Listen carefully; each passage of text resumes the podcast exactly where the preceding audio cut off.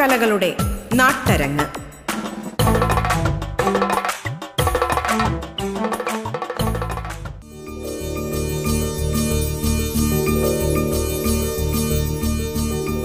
അരങ്ങിലേക്ക് സ്വാഗതം. അരങ്ങിൽ നമുക്കൊപ്പം വജ്രജൂബിലി ഫെലോഷിപ്പ് ജേതാവും കൂടിയാട്ടം നങ്ങ്യാർകൂത്ത് കലാകാരിയുമായ കലാമണ്ഡലം സജിതയാണ്.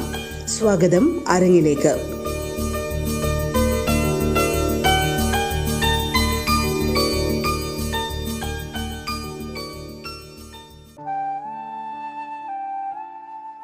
വളരെയധികം ചടങ്ങുകളും ക്രിയകളും ഉള്ള ഒരു കലാരൂപമാണ് കൂടിയാട്ടം. കൂടിയാട്ടത്തിന്റെ ഒരു അരങ്ങ് തന്നെ അരങ്ങ് വിധാനം തന്നെ ഒരു പ്രത്യേക രീതിയിലാണ്. കൂത്തമ്പലങ്ങളിലാണ് കൂത്തും കൂടിയാട്ടം അവതരിപ്പിച്ചിരുന്നത്. ഈ കൂത്തമ്പലങ്ങളിലെ നാല് തൂണുകളിലും കുലവാഴ അതുപോലെ നാളികേര കുലകളൊക്കെ കെട്ടി ചുറ്റും കുരുത്തോല കൊണ്ട് അലങ്കരിച്ച് അതുപോലെ അരങ്ങത്ത് നിറപറയും നിലവിളക്കും വയ്ക്കും. നിലവിളക്ക് രണ്ട് തിരി അരങ്ങത്തും ഒരു തിരി സദസ്സിന് അഭിമുഖമായിട്ടാണ് കത്തിക്കുക. വലതുവശത്ത് ഒരു വസ്ത്രം വിരിച്ച് അതിൽ താളക്കൂട്ടം വയ്ക്കുന്നു. നങ്ങിയാർക്ക് ഇരിക്കാനുള്ള ഒരു വസ്ത്രം അതിനടുത്ത് തന്നെ വിരിക്കും. പിന്നിൽ മിഴാവണയിൽ രണ്ട് മിഴാവ്. ഇടതുവശത്ത് കോടി വസ്ത്രം കൊണ്ട് അലങ്കരിച്ച ഒരു പീഠം. എന്നിവയാണ് കൂടിയാട്ടത്തിന്റെ ഒരു അരങ്ങ് സജ്ജീകരണം.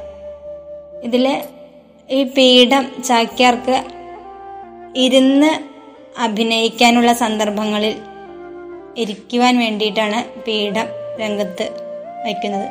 അങ്ങനെ ഒരു പ്രത്യേക രീതിയിലുള്ള ഒരു അരങ്ങ് സജ്ജീകരണമാണ് കൂടിയാട്ടത്തിനുള്ളത്. പിന്നെ ഒരു നടൻ. ഒരു നടൻ കഥാപാത്രമായി മാറി. രംഗത്ത് വരുന്നത് വരെ ചെയ്യേണ്ടതായ ചില ചടങ്ങുകളും ക്രിയകളുമുണ്ട്. വേഷം കെട്ടുന്ന നടൻ ചാക്യാര് കുളിച്ച് ശുദ്ധിയായി ശ്രീകോവിലിനകത്ത് നിന്ന് കുത്തിവിളക്ക് കൊളുത്തി മേടിച്ച് അരങ്ങത്ത് ഈ മൂന്ന് തിരിയിട്ട വിളക്ക് വിളക്കിൽ രണ്ടു തിരികൾ കൊളുത്തി രണ്ട് തിരി അരങ്ങത്തേക്കുള്ള രണ്ട് തിരി കൊളുത്തി കുത്തിവിളക്ക് അണിയറയിൽ വെച്ചതിന് ശേഷമാണ് തലയിൽ കെട്ടാൻ തുടങ്ങുന്നത്. ചുവപ്പ് തുണിയാണ് തലയിൽ ആദ്യമായി കെട്ടുന്നത്. ചുവപ്പ് തുണി കെട്ടുന്നതോടെ ഒരു നടൻ അല്ലെങ്കിൽ നടി കഥാപാത്രമായി മാറി എന്നതാണ് സങ്കല്പം. കൂടിയാട്ടത്തിലെ അണിയലങ്ങളിലെ വേഷം അണിയുന്നതിന്റെ സാമഗ്രികൾ അണിയലങ്ങൾ എന്ന് പറയാം. ഈ അണിയലങ്ങളിൽ ഒന്നാണ് ചുവപ്പ് തുണി. ചുവപ്പ് തുണി ഒരു വിരലിന്റെ വീതി ഉണ്ടാവും. നല്ല നീളത്തിലുള്ള ഒരു നാടയാണ് ചുവപ്പ് തുണി. രണ്ടറ്റവും കറുപ്പ് തുണി കൊണ്ടും നടുവിൽ ചുവപ്പ് തുണിയും വെച്ച് തുന്നിയാണ് ചുവപ്പ് തുണി ഉണ്ടാക്കുന്നത്. ഈ ചുവപ്പ് തുണി മടിയിൽ വെച്ച് ഗണപതി സരസ്വതി ഗുരു വ്യാസൻ ഭരതമുനി ദക്ഷിണാമൂർത്തി ശിവൻ എന്നീ ദേവന്മാരെ അഭിവാദ്യം ചെയ്ത് ഇതിന് ശേഷം ചുവപ്പ് തുണി തലയിൽ കെട്ടുന്നു. കൂടിയാട്ടത്തിലെ തന്നെ ഒരു പ്രധാന ചടങ്ങാണിത്. അതിനുശേഷം പിന്നെ അരങ്ങുവിധാനം അതിനുശേഷമാണ് അരങ്ങുവിധാനം മിഴാവ് ഒച്ചപ്പെടുത്തുക ഗണപതി നിവേദ്യം ഗോഷ്ടി കൊട്ടുക അരങ്ങുതളി വായിക്കുക മറവിൽ ക്രിയ ഇങ്ങനെ കഥാപാത്രം രംഗപ്രവേശം ചെയ്യുന്നതിന് മുൻപ് ചെയ്യുന്ന ക്രിയകൾ ക്രിയകൾ ഒരുപാടുണ്ട്. ഈ ക്രിയകൾക്കെല്ലാം കൂടി പറയുന്നത് പൂർവരംഗ ക്രിയകൾ എന്നാണ് ഇതിൽ മിഴാവ് ഒച്ചപ്പെടുത്തുക അരങ്ങുവിധാനം പറഞ്ഞു രംഗസജ്ജീകരണം എങ്ങനെയൊക്കെ എന്നുള്ളത്? ഈ മിഴാവ് ഒച്ചപ്പെടുത്തുക എന്നുള്ളത് ഈ സാമാജികരെ ഇവിടെ കൂത്ത് അല്ലെങ്കിൽ കൂടിയാട്ടം തുടങ്ങാൻ കൂടിയാട്ടം തുടങ്ങായി എന്ന് അറിയിക്കുന്നതിന് വേണ്ടി നമ്പ്യാര് കുളിച്ച് ശുദ്ധിയായി വന്ന് നമ്പ്യാര് മിഴാവ് തൊട്ട് അഭിവാദ്യം ചെയ്തിട്ട് ചില എണ്ണങ്ങൾ മിഴാവിൽ കൊട്ടുന്നു. ഇതാണ് മിഴാവ് ഒച്ചപ്പെടുത്തൽ ഗണപതി നിവേദ്യം ക്ഷേത്രത്തിലെ തന്ത്രിയോ ശാന്തിക്കാരൻ ആരെങ്കിലും ഒരാൾ രംഗത്ത് വന്ന് ആ വിളക്കത്ത് ഗണപതി നിവേദ്യം ചെയ്യുന്നു. ഗണപതി പൂജ ചെയ്യുന്നതാണ് ഗണപതി നിവേദ്യം. ഗോഷ്ഠി കൊട്ടുക എന്ന് പറഞ്ഞാൽ നമ്പ്യാരും നങ്ങ്യാരും ഒരുമിച്ച് നമ്പ്യാർ മിഴാവിൽ ചില എണ്ണങ്ങൾ കൊട്ടുന്നതോടൊപ്പം നങ്ങ്യാർ അതിനനുസരിച്ച് താളം പിടിക്കുകയും ഗണപതി സരസ്വതി ശ്രീ പരമേശ്വരൻ തുടങ്ങിയിട്ടുള്ള ദേവത സ്തുതികൾ ദേവന്മാരെ സ്തുതിച്ചുകൊണ്ടുള്ള അക്കിത്തകൾ ചൊല്ലുകയും ചെയ്യുന്നു. ഇത്തരത്തിലുള്ള ഒരു ചടങ്ങാണ് ഗോഷ്ഠി എന്ന് പറയുന്നത്. അരങ്ങുതളി എന്ന് പറഞ്ഞാൽ നമ്പ്യാര് തറ്റെടുത്ത് വന്ന് വിളക്കിന് മുന്നിൽ നിന്ന് ജലവും പുഷ്പവും കയ്യിൽ പിടിച്ച് ഏത് നാടക അംഗമാണോ അവിടെ അവതരിപ്പിക്കുന്നത് ആ നാടകാംഗത്തിലെ നായകനെ സ്തുതിച്ചുകൊണ്ടുള്ള മംഗള ശ്ലോകം ചൊല്ലി ജല പുഷ്പാദികൾ വിളക്കത്ത് വെച്ച് അരങ്ങിനെ തൊട്ടു വന്തിച്ച് മിഴാവ് കൊട്ടാനിരിക്കുന്നു. വായിക്കുക എന്നുള്ളൊരു ക്രിയ വായിക്കുക എന്ന് വെച്ചാൽ ഒരു കഥാപാത്രത്തിന് രംഗപ്രവേശം ചെയ്യുന്നതിന് വേണ്ടി മിഴാവിൽ ചില എണ്ണങ്ങൾ കൊട്ടുന്നതിനെയാണ് വായിക്കുക എന്ന് പറയുന്നത്. മറവിൽ ക്രിയ. മറവിൽ ക്രിയ യവനിക പിടിച്ചതിന് ശേഷം യവനിക പിടിച്ചതിന് ശേഷമാണ് വായിക്കുക.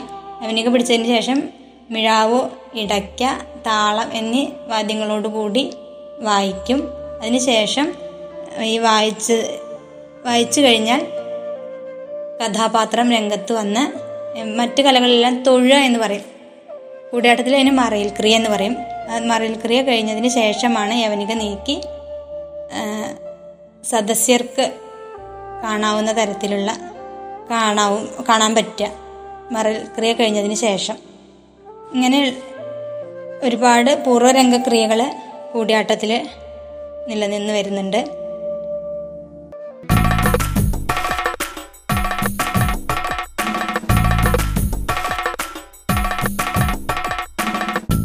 അരങ്ങിൽ ഇടവേള.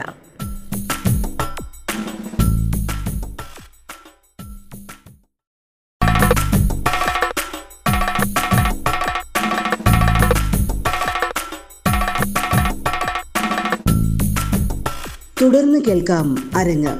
വജ്ര ജൂബിലി ഫെലോഷിപ്പ് ജേതാവും കൂടിയാട്ടം നങ്ങിയാർകൂത്ത് കലാകാരിയുമായ കലാമണ്ഡലം സജിതയാണ് പങ്കെടുക്കുന്നത്.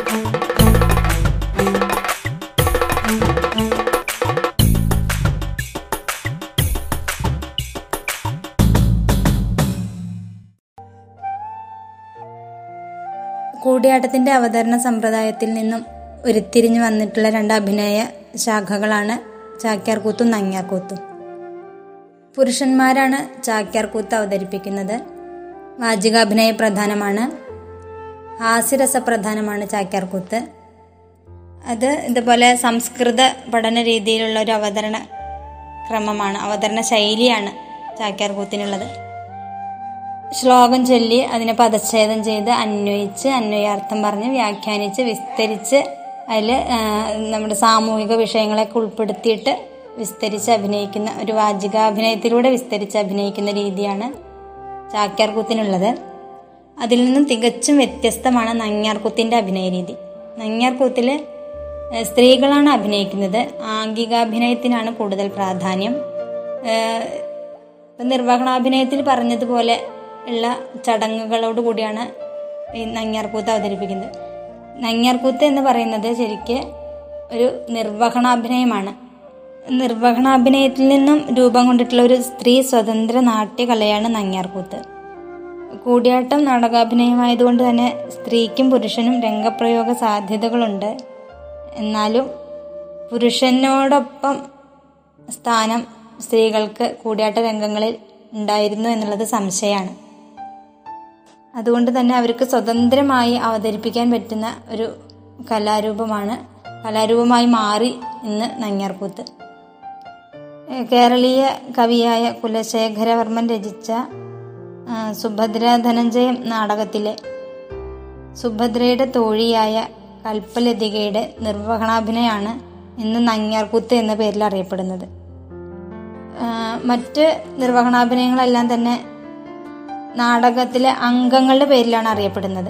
ഇപ്പൊ പറഞ്ഞ ശാലാംഗം ലളിതയുടെ നിർവഹണം ശൂർപ്പണഖാംഗം ലളിതയുടെ നിർവഹണം സുഭദ്ര ധനഞ്ജയൻ സുഭദ്രയുടെ നിർവഹണം അശോകവനികാംഗം മണ്ടോദരിയുടെ നിർവഹണം അങ്ങനെ അംഗങ്ങളുടെ പേരിലാണ് നിർവഹണങ്ങൾ അറിയപ്പെടുന്നത്. എന്നാൽ ഈ കൽപ്പലതിയുടെ നിർവഹണത്തിന് മാത്രം ശ്രീകൃഷ്ണ ചരിതം നങ്ങ്യാർകൂത്ത് എന്ന പേരിലാണ് അറിയപ്പെടുന്നത്. മറ്റ് നിർവഹണ നിർവഹണാഭിനങ്ങളിൽ നിന്നെല്ലാം വ്യത്യാസപ്പെട്ടിട്ടുള്ളതാണ് ഈ കൽപ്പലതിയുടെ നിർവഹണാഭിനയം. മറ്റ് നിർവഹണങ്ങളിലെല്ലാം തന്നെ നാടകവുമായി ബന്ധപ്പെട്ടിട്ടുള്ള കഥകളാണ് നിർവഹണത്തിലൂടെ സാധാരണയായിട്ട് അഭിനയിക്കാറുള്ളത്. എന്നാൽ ഈ കൽപ്പലതികയുടെ നിർവഹണത്തിൽ നാടകവുമായി ബന്ധമില്ലാത്ത കഥകളാണ് അഭിനയിക്കുന്നത്. അതുപോലെ തന്നെ നാടകത്തിലെ പ്രധാന കഥാപാത്രങ്ങൾക്കാണ് സാധാരണയായി നിർവഹണാഭിനയം പതിവുള്ളത്. അപ്രധാന കഥാപാത്രങ്ങൾക്കാണ് നിർവഹണം ഉള്ളത് എങ്കിൽ നാടകത്തിലെ പ്രധാന കഥാപാത്രങ്ങളുടെ പൂർവകഥകളാണ് പൊതുവായിട്ട് അഭിനയിക്കാറുള്ളത്. എന്നാൽ ഇതിൽ നിന്നെല്ലാം തികച്ചും വ്യത്യസ്തമായിട്ടുള്ള ഒരു നിർവഹണാഭിനയമാണ് കൽപ്പലതികയുടെ നിർവഹണം. നാടകവുമായി ബന്ധമില്ലാത്തതും നാടകത്തിലെ കഥാപാത്രമല്ല ശ്രീകൃഷ്ണൻ. നാടകത്തിലെ കഥാപാത്രമായ സുഭദ്രയുടെ സഹോദരനും നാടകത്തിലെ കഥാപാത്രവുമല്ലാത്ത ശ്രീകൃഷ്ണന്റെ കഥകളാണ് ഈ നിർവഹണത്തിലൂടെ അഭിനയിക്കുന്നത്. കൂടിയാട്ടത്തിൽ മറ്റൊരു നിർവഹണത്തിലും നിർവഹണത്തിനുള്ളിൽ ഒറ്റപ്പെട്ട അവതരണങ്ങൾ പതിവില്ല.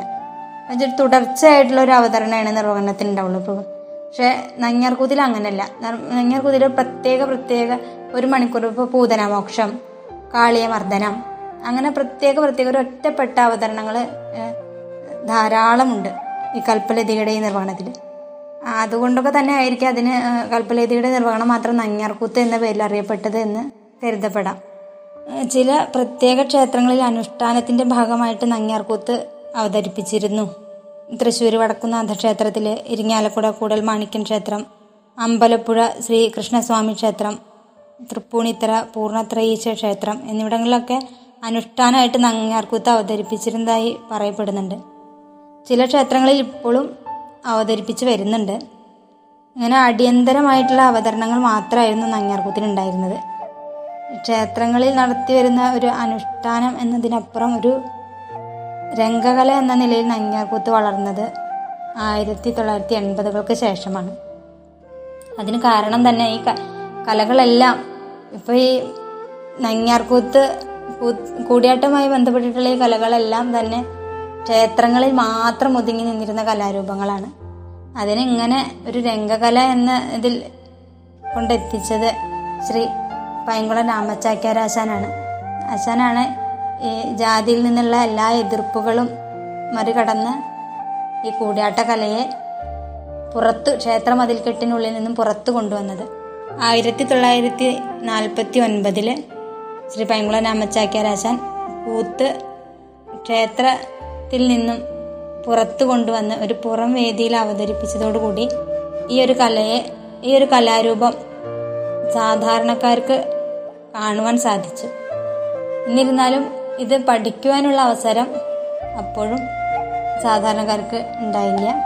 പിന്നീട് ആയിരത്തി തൊള്ളായിരത്തി അറുപത്തി അഞ്ചിൽ രാമചാക്യാരാശാന്റെ താല്പര്യത്തോടെ കേരള കലാമണ്ഡലത്തിൽ കൂടിയാട്ടം പഠന വിഷയമാക്കുകയും അങ്ങനെ എല്ലാവിധ ജാതി മതസ്ഥരും ഇത് പഠിക്കുവാൻ ആഗ്രഹം കാണിക്കുകയും വിവിധ ജാതി മതസ്ഥർ ഇത് പഠിക്കുകയും പുറം വേദികളിൽ അവതരിപ്പിക്കുകയും ചെയ്തതോടുകൂടിയാണ് ഈ കലയ്ക്ക് ഇന്ന് കാണുന്ന തരത്തിലുള്ള ഒരു ഉയർച്ച സംഭവിച്ചത്. ആയിരത്തി തൊള്ളായിരത്തി അറുപത്തഞ്ചതിന് ശേഷമാണ് കൂടിയാട്ടത്തിന് ഇത്രയും ഒരു ഉയർച്ച. എന്നുവെച്ചാൽ ഒരു രംഗകല എന്ന രീതിയിൽ ഇത് ഇത്രയും വളർന്നത്. ലോക പ്രശസ്തി നേടി. രണ്ടായിരത്തി ഒന്നിൽ ഈ കലയ്ക്ക് ഈ കലയെ യുനെസ്കോ അംഗീകരിച്ചു. അങ്ങനെ ഒരുപാട് നേട്ടങ്ങളുണ്ടായി ഇത് ക്ഷേത്ര മതിൽക്കെട്ടിനുള്ളിൽ ഒതുങ്ങി കൂടുകയാണെങ്കിൽ ഇത് സാധാരണ ജനങ്ങൾക്കൊന്നും ഈ കലയെ കുറിച്ചിട്ടുള്ള ഒരു വിവരം ഉണ്ടാവില്ല. നാട്യകലാ സാർവഭൗമൻ ശ്രീ പൈങ്കുള ചാക്യാരാശാൻ എന്ന മഹത് വ്യക്തിയിലൂടെ ഈ കല എല്ലാവർക്കും കാണുവാനും ആസ്വദിക്കുവാനും പഠിക്കുവാനുള്ള അവസരം ഉണ്ടായി. അതുകൊണ്ട് തന്നെ ഈ കലാമണ്ഡലത്തിൽ ഇത് പഠിപ്പിച്ചു തുടങ്ങിയത് മുതൽ വളരെയധികം മാറ്റങ്ങളും സംഭവിച്ചിട്ടുണ്ട്. പണ്ട് ഉള്ള വേഷവിധാനങ്ങളിൽ നിന്ന് ഒരുപാട് പണ്ടുള്ള വേഷവിധാനങ്ങളിൽ നിന്ന് വളരെയധികം വ്യത്യാസമായിട്ടുള്ള ആഹാര്യാഭിനയം ഉണ്ടാക്കിയെടുത്തു. സ്ത്രീ വേഷങ്ങളൊക്കെ വളരെയധികം മാറി. പിന്നെ മുപ്പത് നാൽപ്പത് ദിവസങ്ങളോളം നീണ്ടു നിന്നിരുന്ന ഈ അവതരണങ്ങളൊക്കെ കാലക്രമേണ അവതരണത്തിന്റെ ദൈർഘ്യം കുറച്ച് രണ്ട് മൂന്ന് മണിക്കൂറുകൾ കൊണ്ടൊക്കെ ഇന്ന് അവതരിപ്പിച്ച് വരുന്നുണ്ട്. അതുപോലെ തന്നെ ഇന്നിപ്പോൾ യുവജനോത്സവ വേദികളിലൊക്കെ കൂത്തും കൂടിയാട്ടും മത്സരിക്കുന്ന ഒരുപാട് കുട്ടികൾ താല്പര്യപ്പെടുന്നുണ്ട്.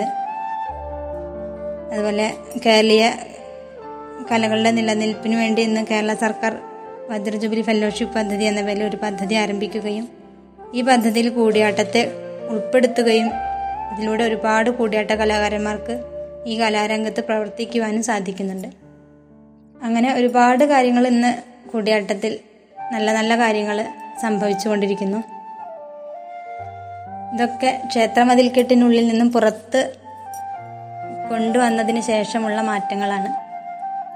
നങ്ങ്യാർകൂത്തിന് കൃത്യമായിട്ടുള്ള ഒരു ആട്ടപ്രകാരം പണ്ടുണ്ടായിരുന്നു എന്ന് ചോദിച്ച സംശയമാണ്. ഇന്നിപ്പോൾ ലഭ്യമായിട്ടുള്ള ആട്ടപ്രകാരം തന്നെ പണിവതരത്നം പി കെ നാരായണ നമ്പ്യാരാശാൻ രചിച്ചിട്ടുള്ള ശ്രീകൃഷ്ണചരിതം നങ്ങ്യാരമ്മക്കൂത്തിലാണ്. ഇരുന്നൂറ്റി പതിനേഴ് ശ്ലോകങ്ങളാണ് ശ്ലോകങ്ങളുടെ അഭിനയമാണ് ഈ ശ്രീകൃഷ്ണചരിതം നങ്ങ്യാരമ്മക്കൂത്തിലുള്ളത്. അപ്പോൾ ആ ഇരുന്നൂറ്റി പതിനേഴ് ശ്ലോകങ്ങളുടെ ഒരു ആട്ടം അദ്ദേഹം ഒരു പുസ്തക രൂപത്തിൽ എഴുതി ചേർത്തിട്ടുണ്ട്. പുസ്തകത്തിൽ ഒക്കെ വിശദമായിട്ട് അത് ആ പുസ്തകമാണ് ശ്രീകൃഷ്ണ ചരിതം നങ്ങ്യാർകൂത്തിന് ഉള്ളൊരു അടിസ്ഥാന ഗ്രന്ഥം. അത് തന്നെ ആയിരത്തി തൊള്ളായിരത്തി എഴുപത്തിനാല് കാലഘട്ടത്തിലാണ് അങ്ങനെ ഒരു ഗ്രന്ഥം അദ്ദേഹം രചിച്ചത്. അതാണ് നങ്ങ്യാർകൂത്തിന് ലഭ്യമായിട്ടുള്ള ഒരു അടിസ്ഥാന ഗ്രന്ഥം. പിന്നീട് അതിനുശേഷം ഇരിങ്ങാലക്കുട അമ്മന്നൂർ മാധവച്ചാക്യാരുടെ പരിശ്രമം കൊണ്ട് വിസ്തരിച്ചുള്ള ആട്ടപ്രകാരങ്ങളോട് കൂടിയിട്ട് ശ്രീകൃഷ്ണചരിതം നങ്ങ്യാർ കുത്തിന്റെ ഒരു പുസ്തകം ലഭ്യമായിട്ടുണ്ട്. ഇതിലെ ശ്ലോകങ്ങൾ ഇപ്പം ഈ നങ്ങ്യാർകൂത്തിലെ ശ്ലോകങ്ങൾ തന്നെ നാരായണീയം ഭാഗവതം ഗീതാഗോവിന്ദം കംസാവഹോ എന്നിങ്ങനെയുള്ള തുടങ്ങിയിട്ടുള്ള ഗ്രന്ഥങ്ങളിൽ നിന്ന് എടുത്തിട്ടുള്ള ശ്ലോകങ്ങളാണ് അഭിനയിക്കുന്നത്.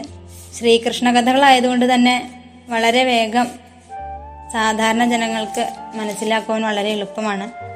അതുകൊണ്ട് തന്നെ എല്ലാവർക്കും നങ്ങ്യാർകൂത്ത് വളരെയധികം പ്രസിദ്ധി ആർജിക്കുകയും ചെയ്തു.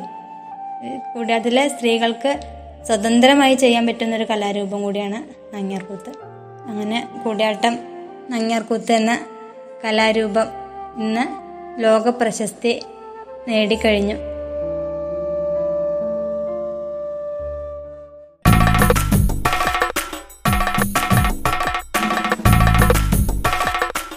അരങ്ങ് പൂർണമാകുന്നു. നമസ്കാരം.